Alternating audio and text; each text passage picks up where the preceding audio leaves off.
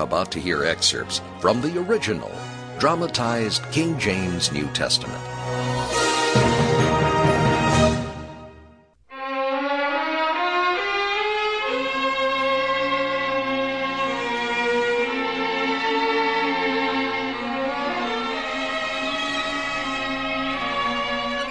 And he began again to teach by the seaside. And there were gathered unto him a great multitude, so that he entered into a ship, and sat in the sea. And the whole multitude was by the sea on the land.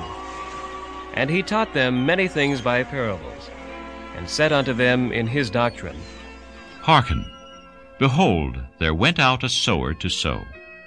And it came to pass, as he sowed, some fell by the wayside, and the fowls of the air came and devoured it. And some fell on stony ground, where it had not much earth, and immediately it sprang up because it had no depth of earth.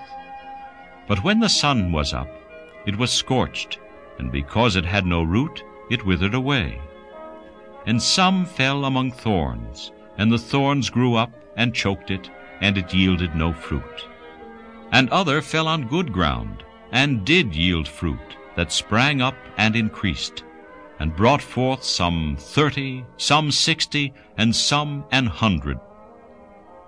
He that hath ears to hear, let him hear. Behold, there arose a great tempest in the sea, insomuch that the ship was covered with the waves, but he was asleep.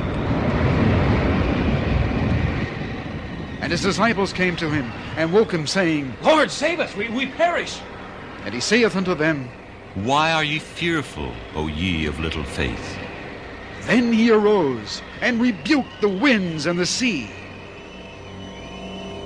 And there was a great calm. But the men marveled, saying, What manner of man is this, that even the winds and the sea obey him?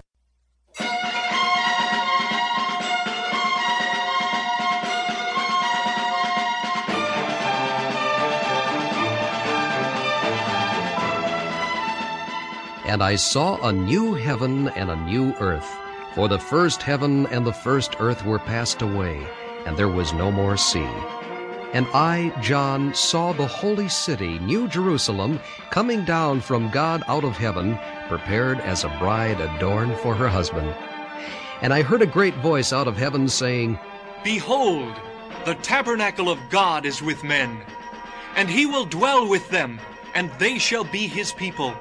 And God himself shall be with them, and be their God.